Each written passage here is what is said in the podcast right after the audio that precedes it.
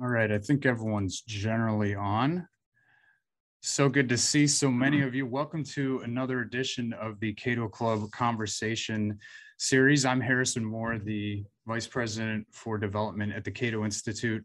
Thanks again for joining us. Thanks so much for your support. We're really excited to continue to have these conversations quarterly. Many of you gave us great feedback that you appreciated the opportunity to connect virtually, even as we return to in-person events. It was so great to have so many of you in the building a few months ago for the Milton Friedman Prize and then the Cato Club retreat. It was really energizing. It had been too long since everyone had been in the same room, and we hope uh, many more of you will be able to come to our events as we move forward. We, of course, want this to be an interactive session, so please put any questions you have or comments into the chat box, or more interestingly, click the raise your hand function, which you can find at the participants button at the bottom of your Zoom screen. We'll move to Q&A um, for our conversation with Steve Hanke, and then after our keynote conversation with Bari Weiss, the former New York Times opinion uh, editor and writer, who I'm sure many of you saw publicly resign from the paper um, over issues on intellectual curiosity and uh, resistance to um, combating tribalism at the paper. But first, we want to hear from our fearless leader, President and CEO Peter Goettler, to give an update on Cato as we head into the year end. So let me turn it over to Peter. Fearless leader, thanks for that, Harrison. Uh, good afternoon, everyone and thanks for joining us. I reiterate what, what Harrison said. It's great to see everybody online, both our supporters and my colleagues. But it was even better to see everyone back in uh, September and October when we had the Milton Friedman Prize dinner and the, the uh, Cato Club retreat, our first retreat in two years.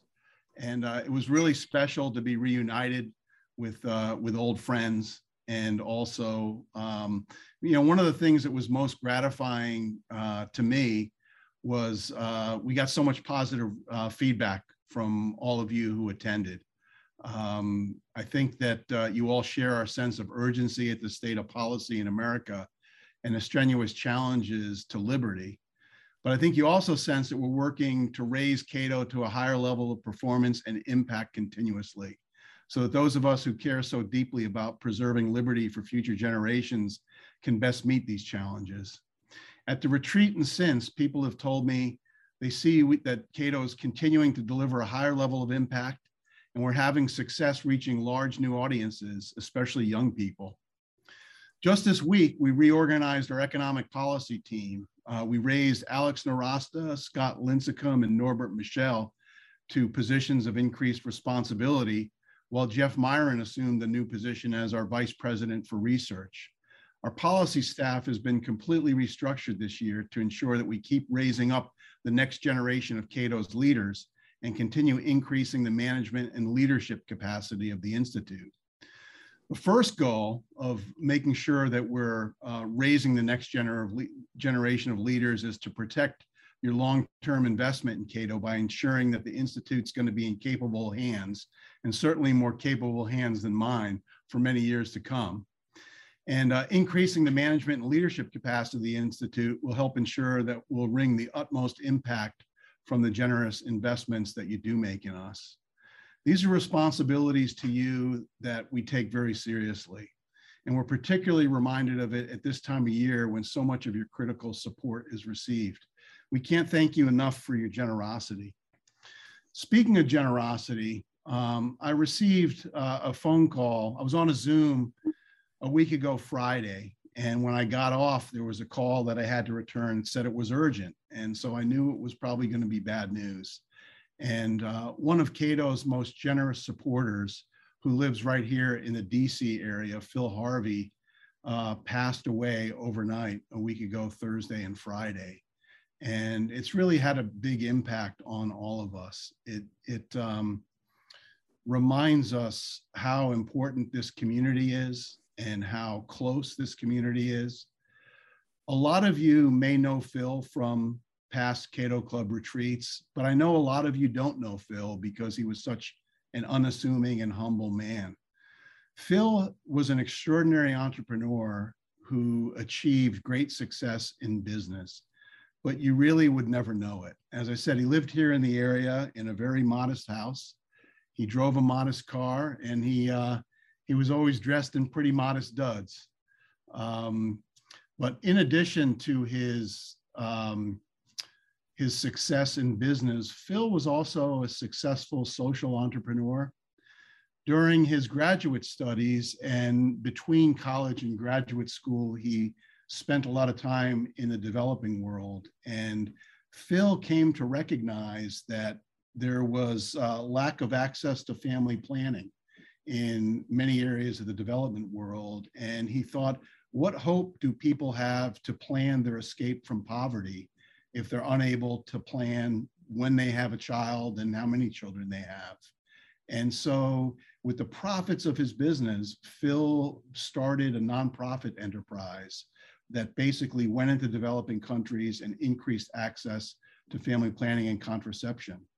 And uh, it, he was not just writing checks, it was a business enterprise where a nonprofit enterprise, but it had to become self sustaining in all of these countries. And it's now a, uh, a nonprofit that's in dozens of developing countries, I think 40, self sustaining in all of those. The whole enterprise generates something in excess of $150 million a year um, in revenue that is obviously plowed back into these activities. Uh, if that is all Phil accomplished, um, he would have had an extraordinary life. But he did so much more. He was so important to uh, to Cato as a supporter, as a sounding board.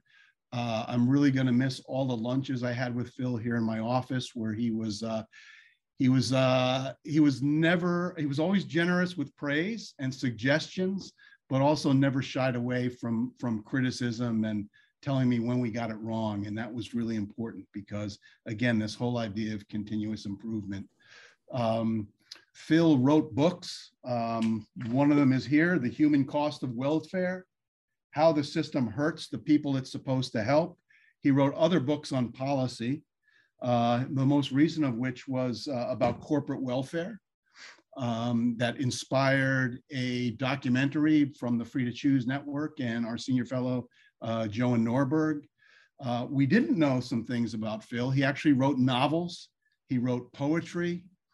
Um, the uh, other thing that you should know about Mr. Harvey is the government came after him in the mid 80s. His business was raided by three dozen government agents, and they basically proceeded to file lawsuits in all kinds of jurisdictions to shut his business down. And uh, many of Phil's competitors did shut their business down in the face of this government intimidation. But Phil decided to fight back. And uh, he basically spearheaded many very important court cases for civil liberties, for freedom of speech, and freedom of expression. So, as I like to say, Phil was a generous supporter of Cato and so many other organizations, but he also was uh, was down on the field um, playing the game, whether it's through writings on policy or fighting in the courts. And uh, not only do I feel we owe him such a debt of gratitude, uh, but he really exemplifies uh, this community and uh, and what it means to me and my family. And the the uh, I'm I'm just going to miss him terribly. the personal connection we had was was really something special. And uh, meeting with his wife, Harriet. Uh, we wish her the best, our sincere sympathy, but we're meeting uh, early Wednesday morning to begin planning for Phil's memorial service. But I really hope that you'll take the time to visit our homepage after this ends and see a tribute video that we put together for Phil. The last time we had dinner together, I asked him if we could honor him at the Cato Club retreat. And Phil said, uh, "Well, I'm not really sure why you would want to honor me, but uh, but feel free." And uh, unfortunately, because COVID was still around, Phil decided not to attend the uh, the retreat, and we were um, were heartbroken. We, we decided to uh, save the tribute for next year, and we're heartbroken that Phil won't be there to receive that tribute, nor did he ever get a chance to see this video. But uh, my sister and brother-in-law came over for dinner Saturday night, and I made them sit down in our living room and on the TV watch this video of Phil, which you'll find on our homepage because He's an extraordinary man who was so humble, and more people deserve to know uh, what he accomplished for uh, for us in uh, in expanding our liberty. And um, with uh, with that, I'll hand it over to uh, to Harrison to take it away with the rest of the program. Thanks, Peter. Yeah, I'm going to miss uh, the occasional stinging email of constructive feedback from Phil and a random event he was watching, and uh, not not for a crass transition, but you mentioned your year-end support, and uh, you asked me to make sure to remind you at the end of the year when it was time for you to get your check-in. So, uh, Cynthia, if you're on too, don't um, don't get mad at me for that, but just doing my job. Harrison, you know I'm a deadline guy. I know you are. Sorry. So, oh, my lights just went off. Um, let's keep the program moving. I want to bring Steve Hanke into the conversation. Steve is our uh, senior fellow at Cato, director of the Troubled Currencies Project, and a um, expert on hyperinflation worldwide. I think uh, we around Cato joke that you can tell how authoritarian a government is uh, by the difference between a country's official inflation rate and Steve's calculated rate. So he's not always the most popular among the inner circles of those governments. Um, but Steve, uh, big topic right now, inflation obviously affecting um, everyone's life at the moment. Uh, why do you think everyone is wrong about inflation? That's that's what you've titled your talk. Well, everyone's wrong about it because no one's talking about the source of inflation, and the source is always and everywhere money, and the mismanagement of money is the key thing. And and when I say mismanagement, that means excess production of money. Too much money going into the economy is cre- what creates inflation. It is not these ad hoc rationales that we're seeing in the press day after day, changing every day. It's this supply chain problem, semiconductors, ports in Long Beach, uh, you, you, you name COVID now, and they, they change it and from day to day, and we never see the word money. John Greenwood and I actually went through the quarterly inflation reports in the United Kingdom, and you can't come up with roughly the same thing in the United States. We had to go all the way back. This is a Bank of England and their quarterly reports on inflation we had to go all the way back to 2018 before we found the word money and included in any report. And it's the same thing in the European Central Bank, the Federal Reserve. They talk about everything under the sun but money. Now, this is just Milton Friedman 101, by the way, monetary economics, the quantity theory of money. It's uh, that tells the whole story, and, and we're not seeing it in the press. I looked over the weekend after we had that shocker, not a shocker to me, but a shocker to everybody else 6.8% annual inflation, highest we've had in 39 years in the United States. And none of the journalists mentioned money.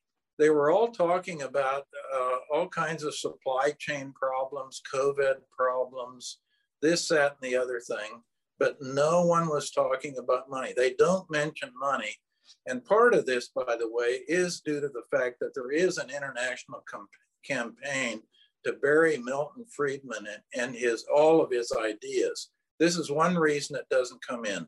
The second reason is that all the young people trained today are fed Keynesian economics. And I'm talking about the sophisticated ones. All the Keynesian and post Keynesian models do not include money. They are not, and money is not included in those models. So intellectually, it's just a desert. They, they, they don't know, and Wall Street doesn't know. All the young analysts on Wall Street, they're not looking at money. The, the market has this thing completely wrong. Thanks for that uh, introduction, Steve. I'm sure many of you have opinions on this and are experiencing um, inflation, you know, day to day, whether it's in your business or um, in your personal lives. So please feel free to join with the uh, participants button or chatting in the box and I'd, I'd, like to invite you into the conversation but steve if that's what's going on roughly uh, in the us what about the rest of the world well it, let's start uh, with a, a, little more detail on the U.S. Uh, Harrison, uh, the money supply since COVID started in March of 2020, the money supply is has exploded by roughly about 37 percent, and and of that, about 77 percent of it is excess. In other words, you have to produce money to keep the economy going, and and so some of the money that, that goes into the monetary bathtub gets drained out to, to fuel real economic activity. And, and then there's another drain coming out of the tub that's in, accommodates increases in the demand for money. As we grow, as we get richer, we, we demand more money to put in money market accounts and savings accounts and so forth. So that drains a little so you're left with, in fact, a, about a quarter of the money that's been produced is actually being used to fuel real economic activity and accommodate the monetary demand increases that we have. And the rest is excess water left in the tub. So we've got this huge excess monetary aggregate in the tub. And, and right now, that uh, about growing by about 27%, 28% since the start of COVID. Now, where does that go? That goes into what I call the overflow drain. That's the inflation drain. And John Greenwood and I wrote an article actually in July in the Wall Street Journal in which we said by the end of this year, inflation would be 6% or maybe up to 9%. That's all based on the quantity theory of money and, and, and this excess money that I'm talking about.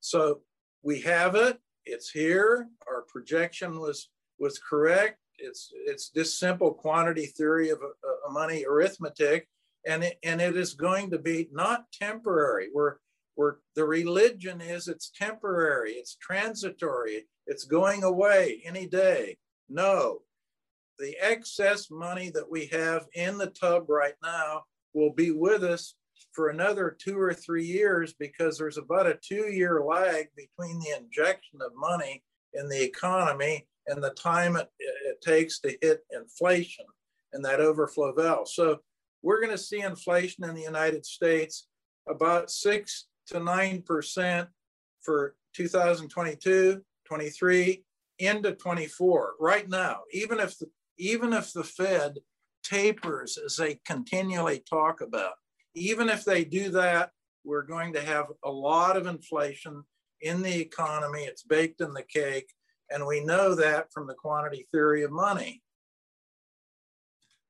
Thanks, Steve. Brian Belusic uh, chatted in the comment box. I recently became aware that the US money supply has reached a size almost equal to US GDP. This suggests a velocity of money of one. Any comments, Steve?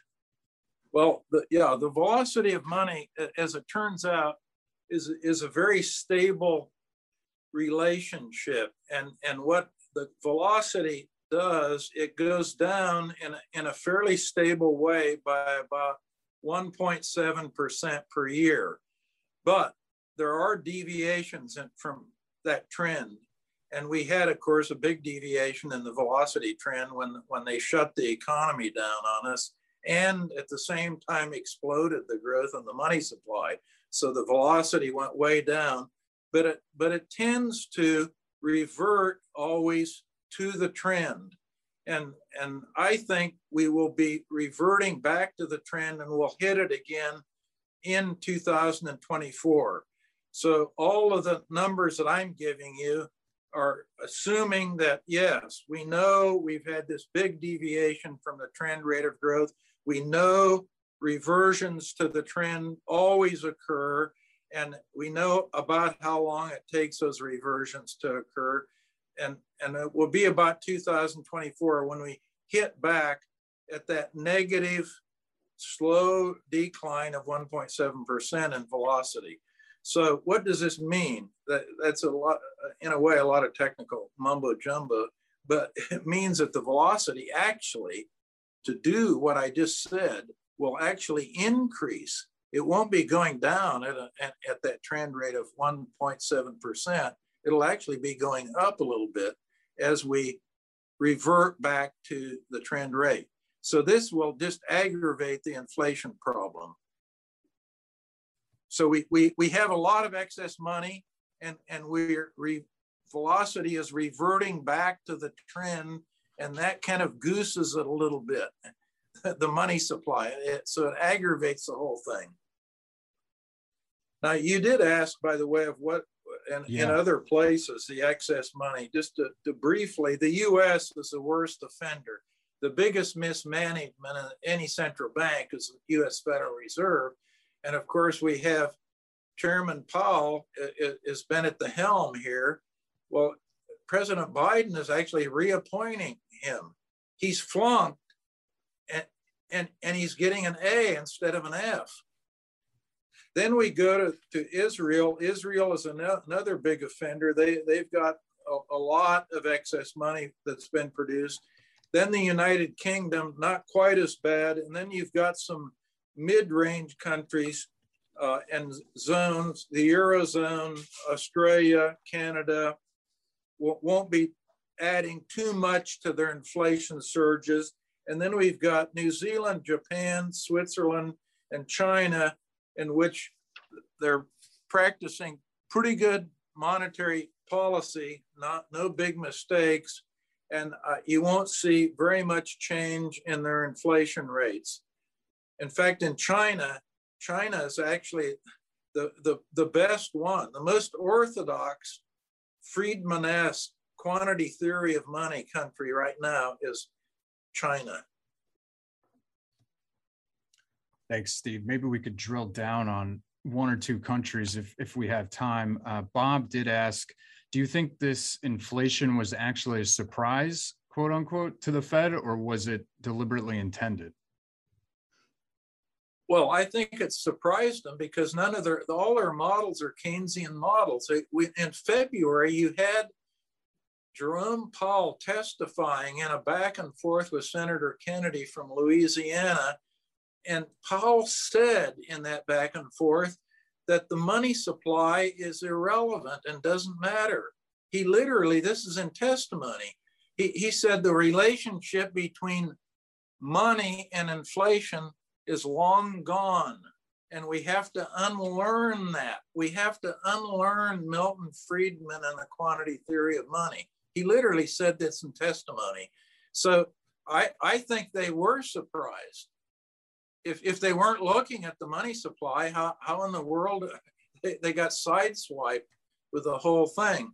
It didn't surprise us, by the way, at all. Yeah.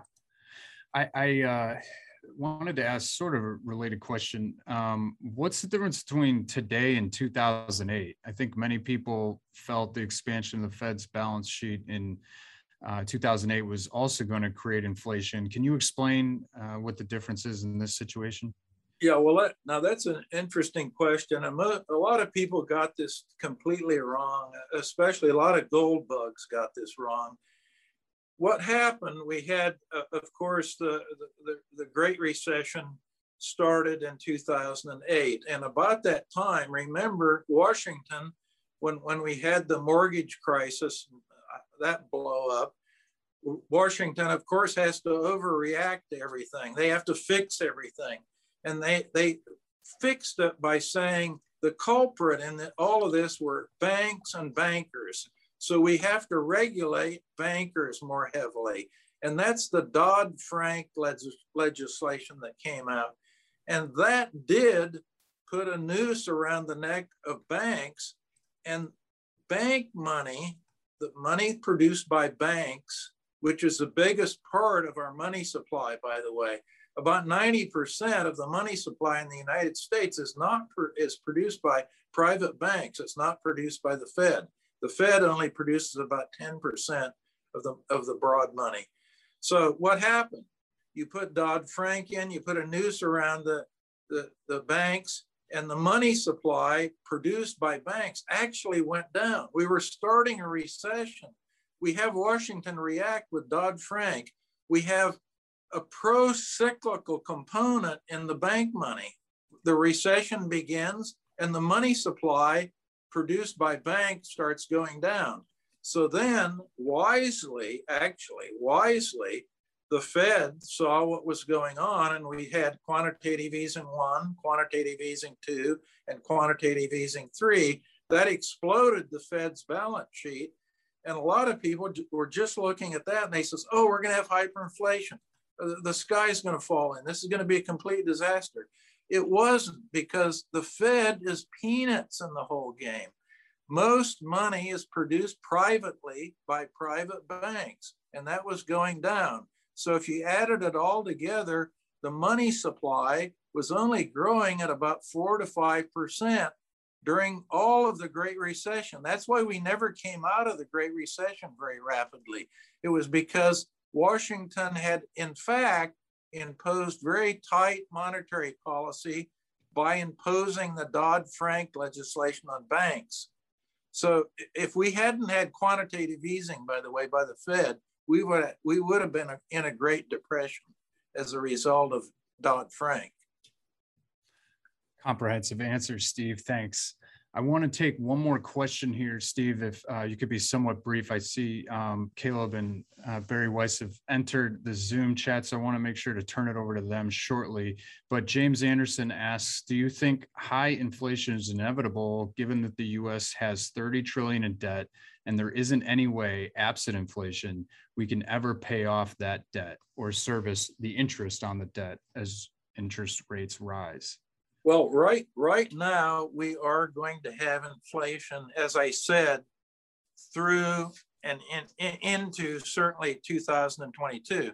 Now, if you look at what the markets think, though, this is a, this is the interesting thing. In other words, you look at the quantity theory of money. We, we know this thing is baked in the cake. You're going to have something over six percent. What's the market think? The market is bought into this transitory talk coming out of Washington, and they have priced in for the next year an inflation rate of three and a half percent. That's what's in the bond market. So we, we already have 6.8%, and the market is only pricing in three and a half. Then if we go out beyond the year, the, the thing falls down. The market is pricing in about two, two and a half percent.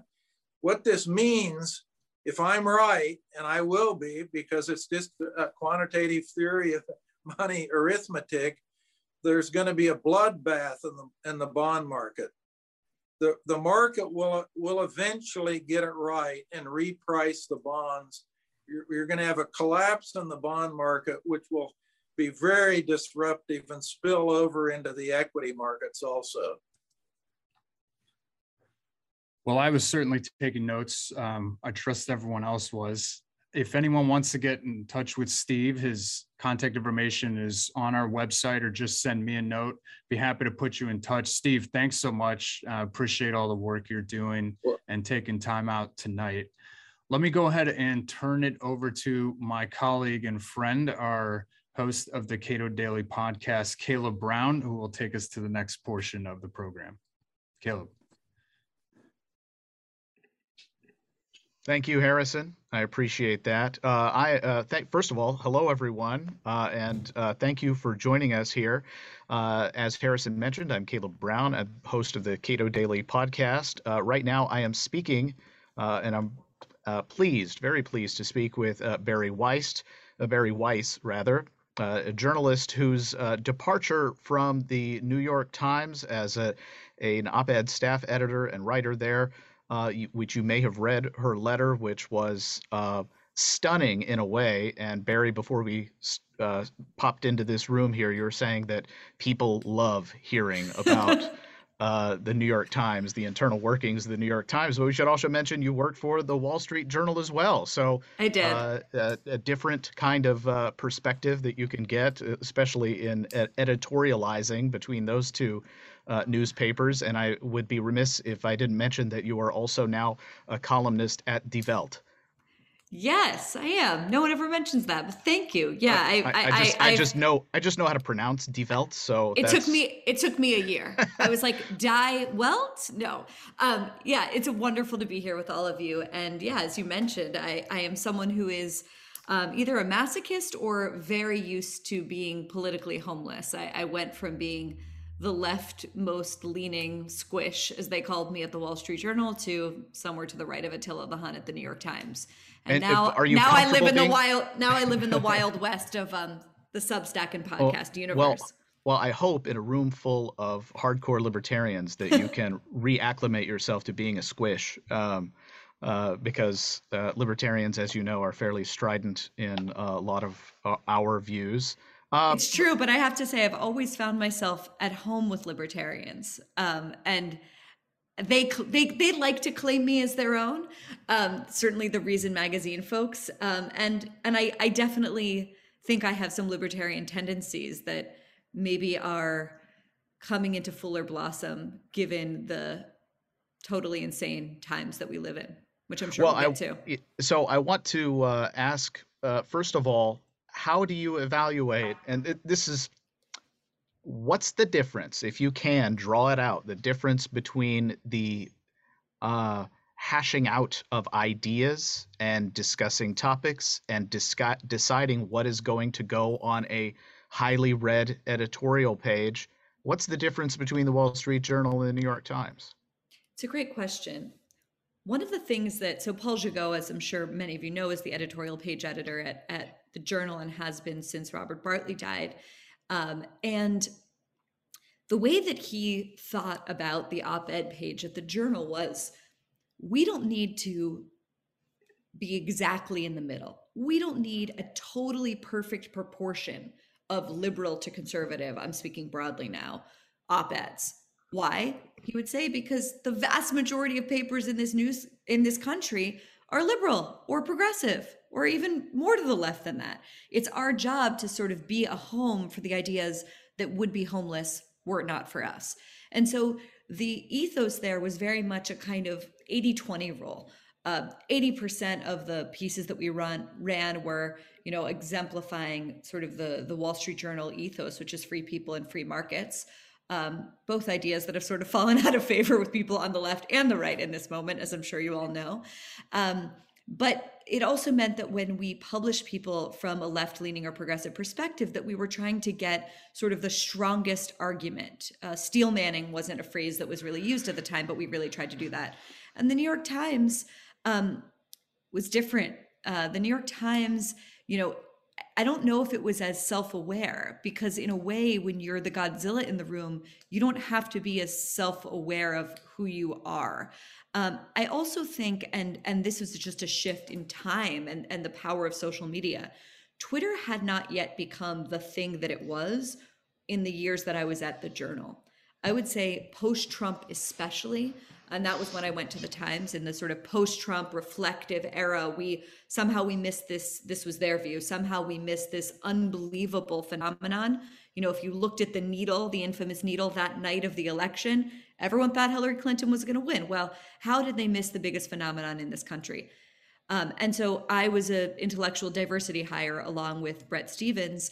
We came in and and my explicit job was to bring in pieces that would offer a perspective that you wouldn't encounter naturally in the wilds of you know the upper west side or berkeley um, which is hilarious just you know given the actual ideological spectrum of this country uh, the fact that i was the intellectual diversity hire tells you a lot about the new york times. So what i will say is and i think that this is really relevant when we're thinking about new media and the problem that everyone experiences when it comes to having a instant instantaneous feedback on social media and the question also of the way the market has changed the business model right? It's gone from the we need to worry about pissing the advertiser to we need to worry about pissing off the subscriber.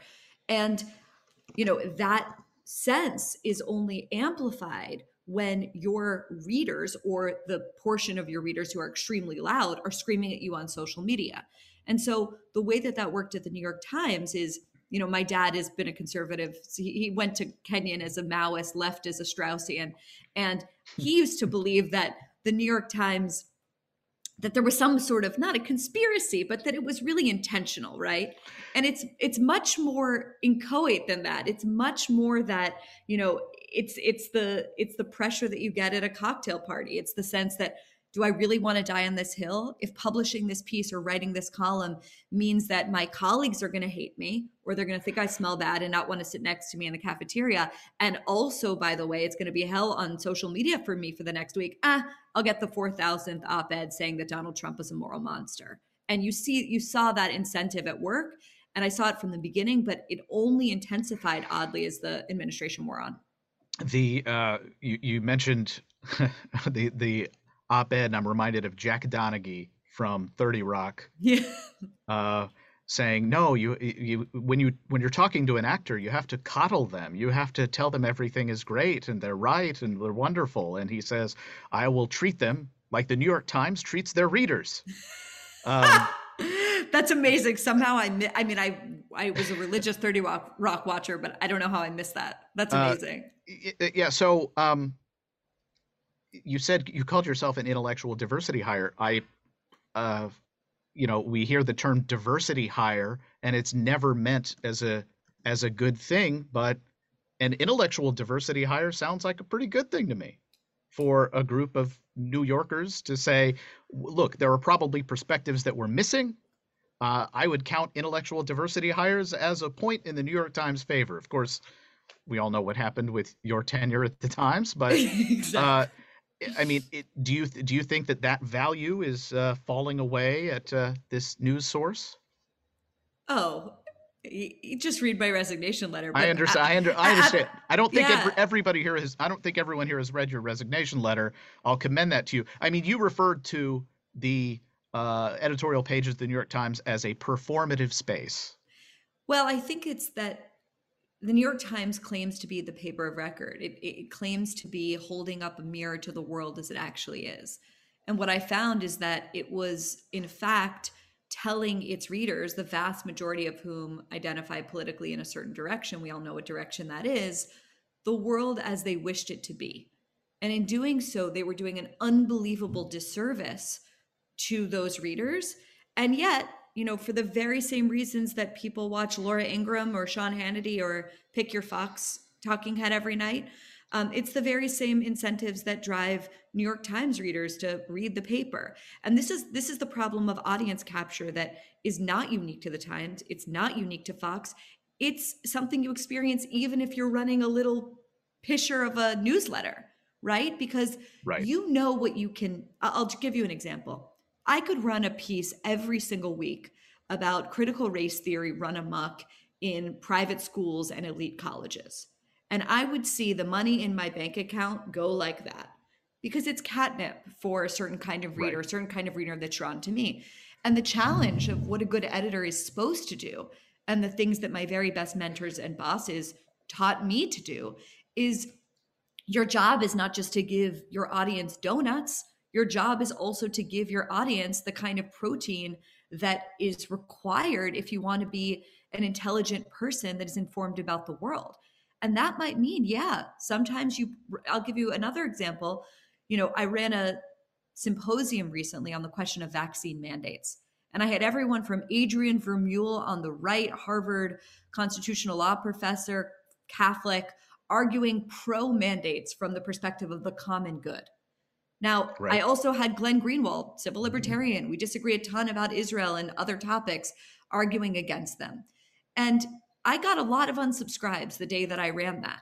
But the question is, you know, do you have the discipline as an editor or as a publisher of the New York Times or as the CEO of a cable news company to give your audience the things that you think they should know and i think that that's the challenge right now is that all of the financial incentives are pushing in the opposite direction Yeah. So um, I have looked on Reddit. Uh, I run vanity searches for the Cato Daily podcast on various platforms, and I have I have seen on occasion uh, the Cato Daily podcast pop up on a list on lists of how can I reduce my cognitive biases. Mm, What should I be reading or listening to re- to reduce my cognitive biases? And I, I feel like there's a huge appetite there is from a from a large swath of the United States of America that boy, I don't want to be wrong about things.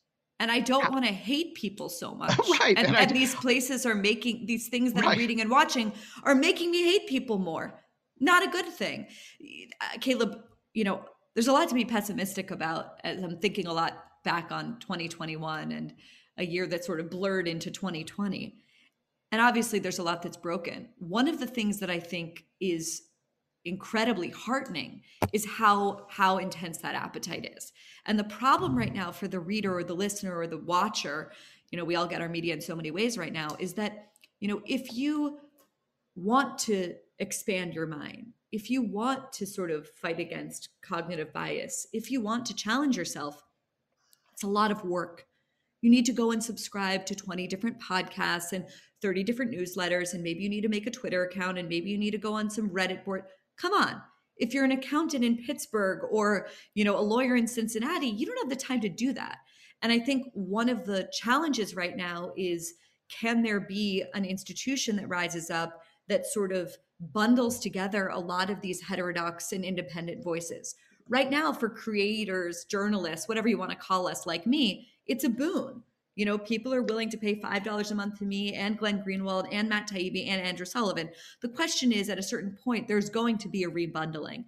Um, but what I take an incredible Right. amount of heart from is when I talk to my readers and I see who they are, they are in every state, they are in 30 different countries.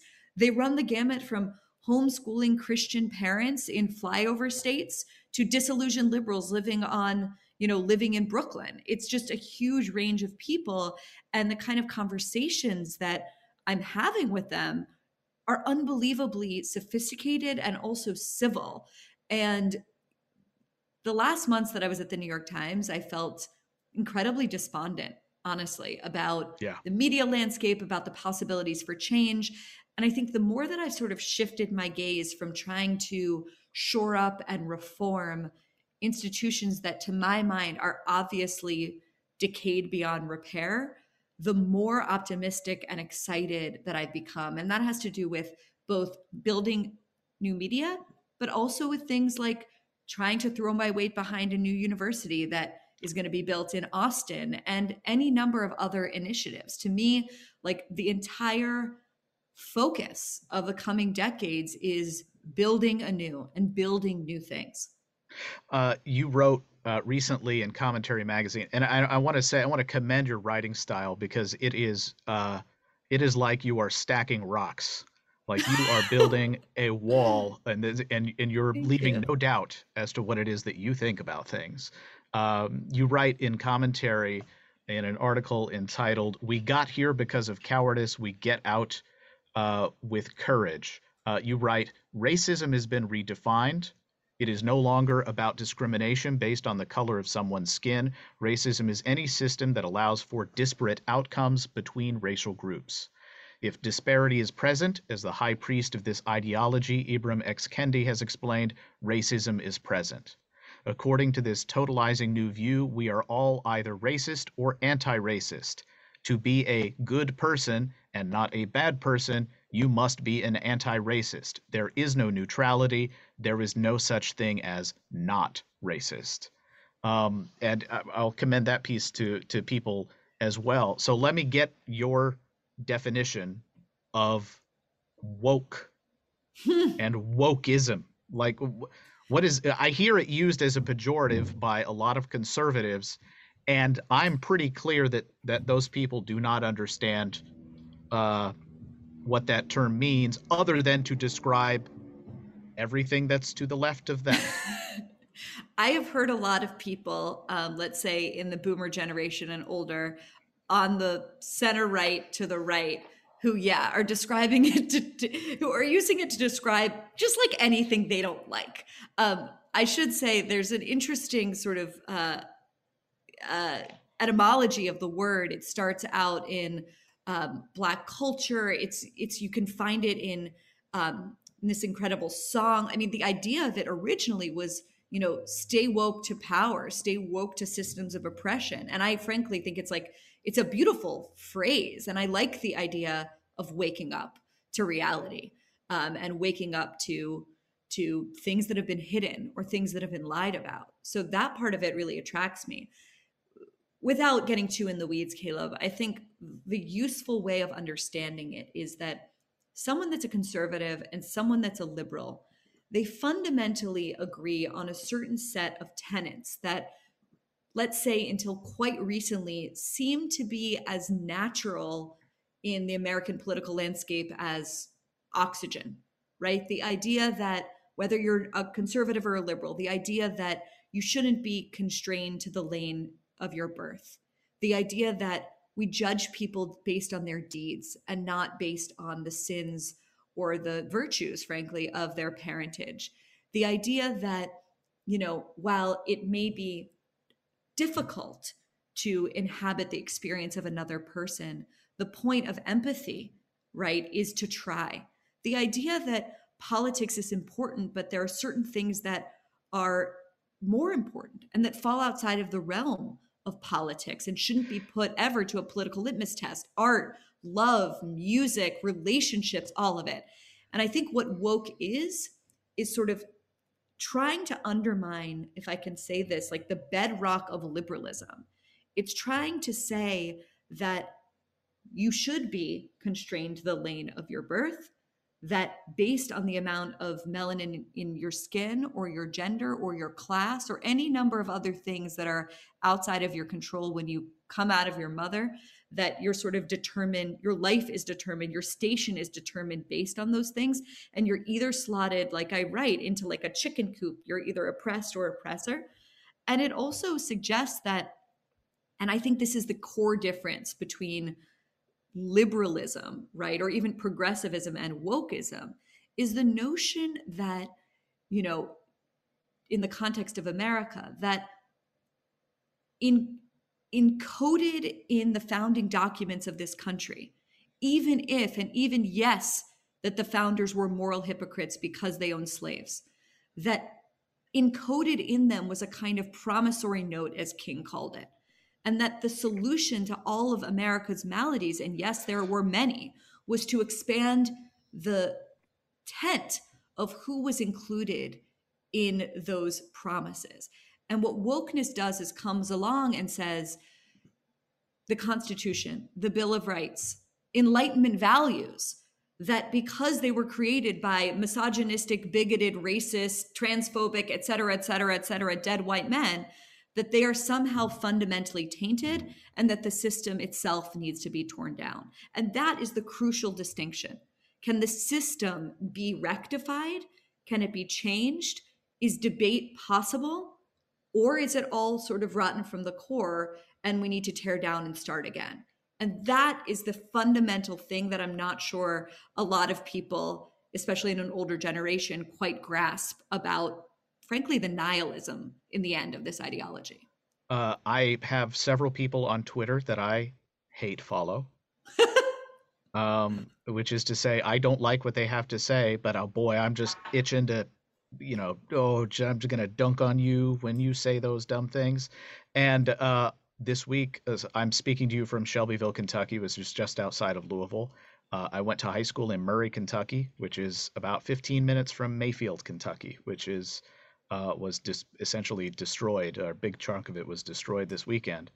And watching the reaction, uh, and, to our donors, I should mention that uh, our executive vice president David Boaz went to high school and grew up in Mayfield, Kentucky. Um, uh, and watching the re- reactions to this on Twitter, you see people essentially put this tornado, a tornado, a natural disaster, through the lens of politics and say, you know, Kentucky, if you just chose better senators.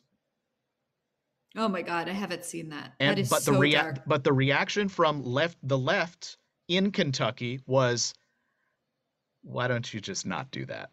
Mm. Like that's this is not the time for that. So that and I was extremely heartened by that. So that's mm. sort of to me that's the liberalism, which is I disagree with you on all manner of public policy questions, but on this we are uh, united that this is not an, you know, with a, more than a, with a, you know, as many as hundred people dead. That's probably not the best lens at it's, this moment to look well, through. I think there are two things going on. One is the totalizing nature of this ideology, which which forces everything through a political lens, and the other is just like the nationalizing of every local conversation in a way that's unbelievably unhealthy which is to say, you know, a local tornado that's a tragedy in Kentucky somehow becomes a conversation about climate change or the Green New Deal or I I haven't seen your hate follows, but I can imagine the conversation. well, so uh, let's talk a little bit. We've had I don't know if you heard we had a we've had a global pandemic um, recently, really? and yeah. uh, it has radically altered education in America. Um, my wife and I have just about sealed the deal on never sending our kids to uh, our, our, local public schools. Uh, we're not 100% on that, but we're darn close.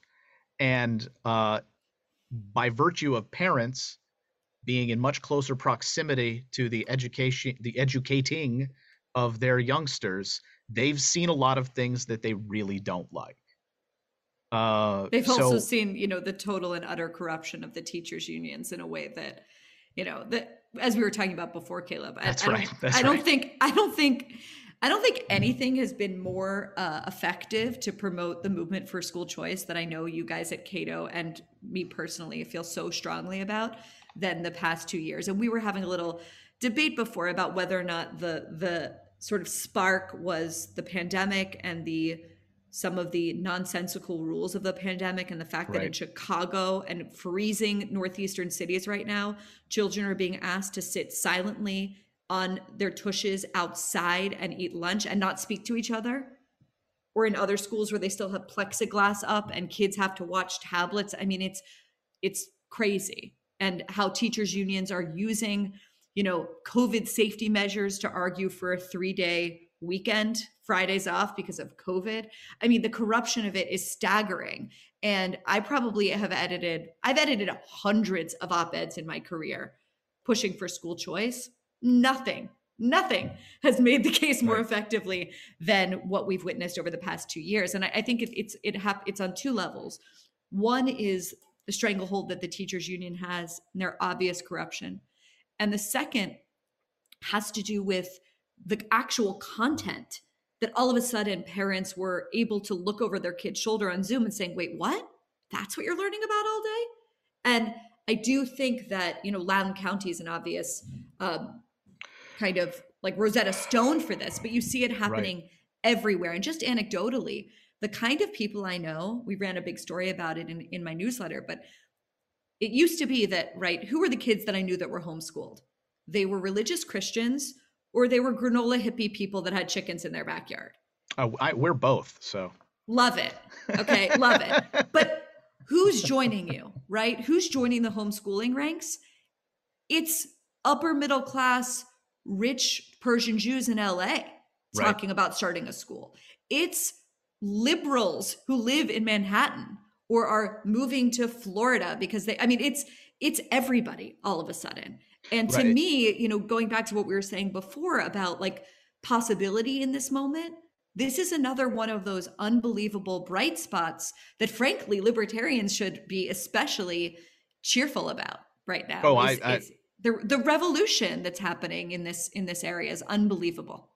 Yeah, so um uh, we've seen uh I want to say 18 or 21, depending on how you count, states that have either created new school choice programs or have expanded uh, previous school choice programs. Kentucky is one of them that, for the first time, has adopted school choice. Uh, I'm happy to say, um, and uh, yet, to me, and tell me, tell me why I'm wrong okay. if you do think that I'm wrong. Yeah. Um, I think the focus on the man the mandated masking. While I don't I don't particularly like it, I don't know that science supports it.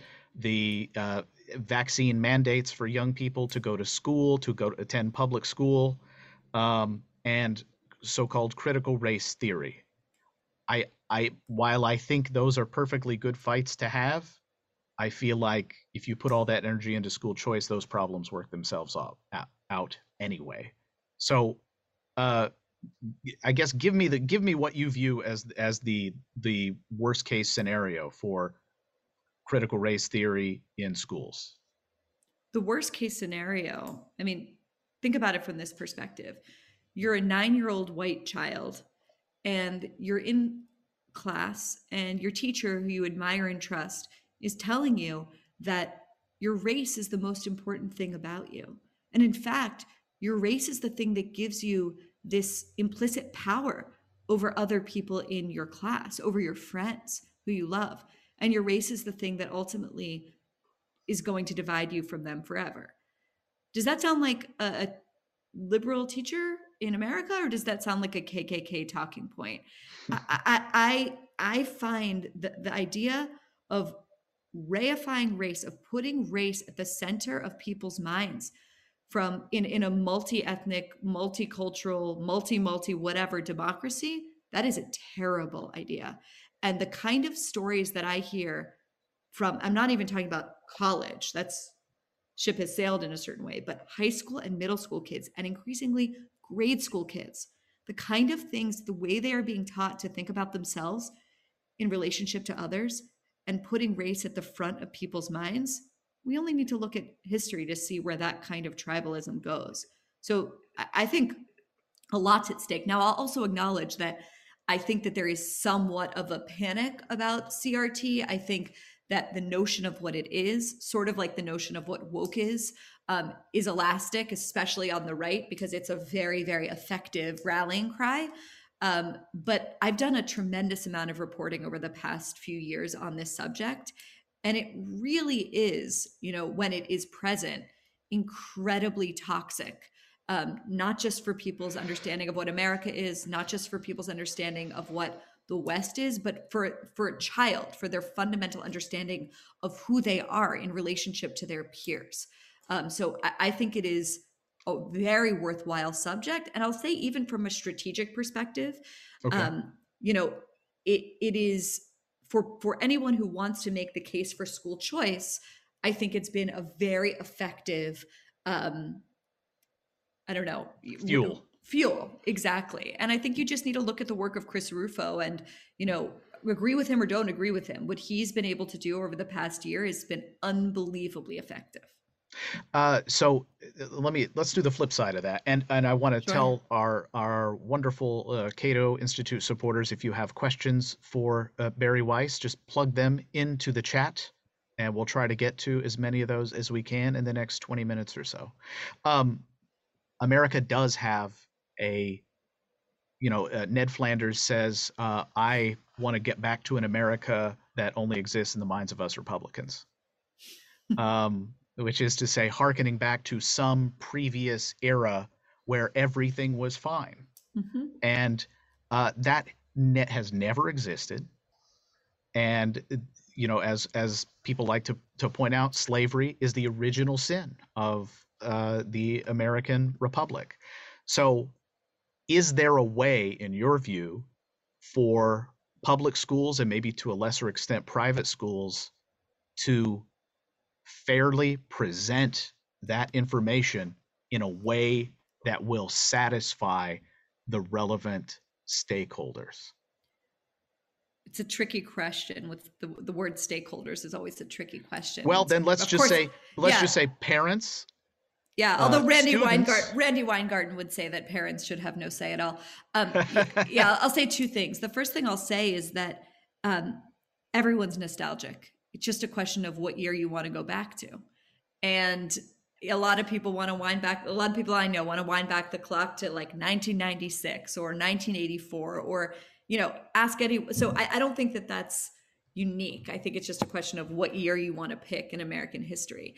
As for the question of how can we teach this the, the ugliness of our past in a way that satisfies people look i think it's a question of think about like howard zinn people's history of the united states right? Mm-hmm. you're going to give that book to a first grader? No. Would you maybe give that book to a 11th or 12th grader and to say to them read this with a grain of salt. You're going to be encountering a lot of this on campus. It's a perspective to consider. And i think it's about like rooting you don't start in kindergarten, first grade, second grade with the idea that America is, you know, a country that was founded, as Nikole Hannah-Jones would have us believe, in order to uphold slavery, right? And the problem is, is that a lot of young kids are being taught that before they even know the basics about who we are and what makes this country exceptional. And I think it's a question of like any subject, right? You you start from a place of basic facts And frankly, in the case of teaching about America, gratitude for what makes this country truly unique.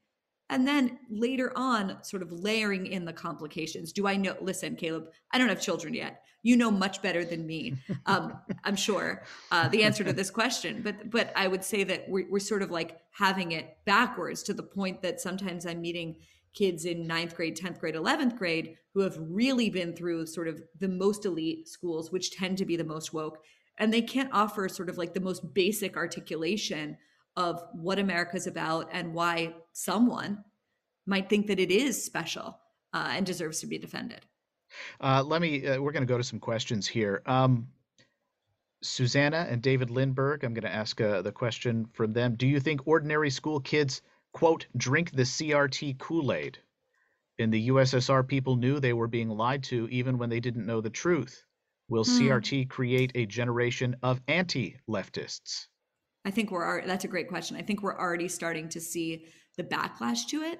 Um, and it's very ugly, I have to tell you. The backlash is not, the backlash looks like a kind of version of white identity politics um, in a way that I find really disturbing. Um, and one of the reasons I think it's been one of the reasons when people ask me like why are you so obsessed with this topic well one of the reasons i'm obsessed by this topic is that in various corners of the internet that i traffic in and various people that i talk to i've been seeing for a while now what the backlash to it might look like and i don't want to live in a world as a jewish gay woman where that becomes the other prevailing kind of cultural movement um, and so, yeah, I, I I'm quite quite worried about that. As for the question of do they know they're being lied to? Well, I think it's a question of what kind of counter programming they're getting in the rest of their life, right? What kind of counter programming are they getting in their homes? One of the things that I find interesting, and this is separate from the backlash I was just talking about, is a lot of boys, um, especially if they are um, not Black, but even sometimes when they are, are being super drawn into and love people like Ben Shapiro or Jordan Peterson, or, you know, we can name all of them because they feel like, oh, wait, this is the first time I'm hearing something different. This is the first time I'm hearing that I'm not bad. So I don't know, maybe on the optimistic side of it, maybe it's just going to mint a bunch of sort of free market conservatives and Republicans. But I think it's going to go um, way further than that. Well, I think I think uh, minting a bunch of free market uh, conservatives or libertarians would be great. I guess my concern is, uh, as you know, the grift is on out there. And uh, there are a lot of people who would like to take advantage of uh, disaffection that young people have. Yes. And turn it into something else, turn it into some other attitude that's not only are you not worse than everyone else, you're, you're better. better. That's what I'm worried about. I agree with you. And I, I this is why I think that, you know, as unsexy as making the case for liberalism broadly defined is, this is why I think it's so important. This is why I think it is so important to fight against ideologies that are fundamentally dehumanizing um, and and also like the casual use of language that I see often from professional journalists and thinkers and public intellectuals that is deeply, deeply dehumanizing of people that disagree with them. Um, yeah, I, I I share your concern, and I think one of the ways that like one of the solutions to it, right, is just modeling good behavior, modeling what it's like. And I don't think that this can be underestimated to be a mensch in public, to act online. Right. This is the number one rule at my little company right. I'm building. Act online the way you act in real life. Right. Period. And I, I really think that, and yeah, the, these these are very very powerful platforms that are transforming. I think cultural norms, social mores, transforming, frankly, like what it means to be a human being. And I think that it's very important, especially right now, to really root down in what our values are and what our virtues are and, and how we want to teach younger people watching us to behave. Yeah, no, I, uh, I, I could, I couldn't agree more. Well, let's go to some some other questions here. Uh, Philip Goldstein asks, "Aren't black kids hurt even more by telling them that they have no chance to succeed because of yes. systemic racism?" Yes, Um, telling children in eighth grade, as they are in San Francisco, that algebra is white supremacy and that if you can't do well in math, that it's probably racism, um, seems almost so perfect of a self sabotage that you would think that China would be involved, but no, we're just doing it to ourselves. Um, yeah, I think that it's incredibly harmful. And I'll tell you, as you know, I was I was telling Caleb before we started, my sister is a public school teacher in Pittsburgh. She became a public school teacher. Husband's a firefighter because frankly of systemic racism. She she teaches in a school that's majority minority. Almost all of the kids are on subsidized lunches they come from homes over the past year with a pandemic where sometimes there would be three, four kids sharing one iPhone or tablet. She marched for Black Lives Matter. That's my sister. And yet, what is the thing that has sort of shifted her thinking is when she was being told to read White Fragility, when she was being told to inculcate in her students not a sense that they were capable of becoming anything and beco- and and succeeding beyond their wildest imaginations, but when she was being essentially taught to teach them no, that all is sort of lost and that America is so sort of hopelessly racist and it's so encoded in every part of who we are as a country that it's it's beyond redemption. And that was the thing along with frankly lots of people I know that has really shifted their thinking. People who genuinely work in the trenches with young people of color, especially poor, do not want to teach them that they are crippled because of the circumstance of their birth. They want to empower them.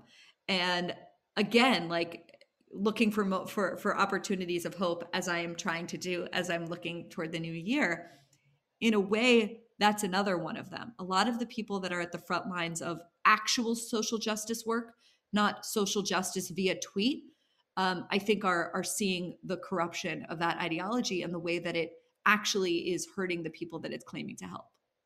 Uh, question from Julie Smith, um, and this is uh, kind of a frightening thought, and I'm not sure I want you to go into this, but I'm going to ask oh, the God. question anyway. Okay. What does victory look like if uh, the left, broadly speaking, wins on the wokeism CRT fight? What what does that look like, and what is the end game?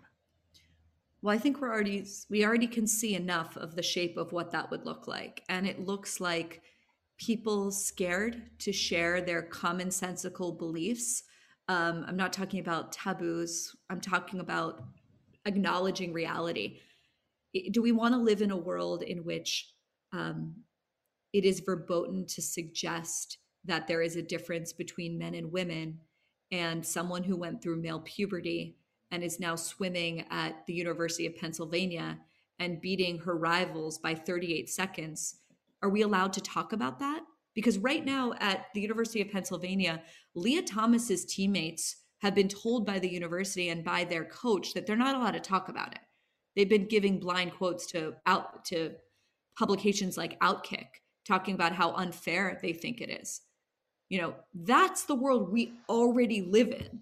So I want you to imagine that everywhere, right? Not just in elite spaces, not just in magazines and, you know, uh, Hollywood studios and, and university campuses and elite high schools, right. but increasingly right. We're talking about the decision to report a crime uh, Cor- being run through some sort of political lens. Correct. Correct. And and frankly, one of the things that I think a lot of people comfort themselves with right now is okay, yes, a lot of those sectors are lost, but we still have the law. Well, we're working on a piece for my newsletter right now about the sort of inroads that wokeness has made in the law. So what does that look like? What is, you know, jury nullification based on race? I mean, we could go on and on and on. I don't think it's hard to imagine it. And it is not a country that I think anyone who values freedom, regardless of your politics, wants to live in. Let me uh, ask this question. Maybe it's a little. Uh, maybe we can close on a happier note here. Uh, this is from Peter. I'm happy, but yes. I no no no no no. I'm not. You're you're giving us the take as as best you see it.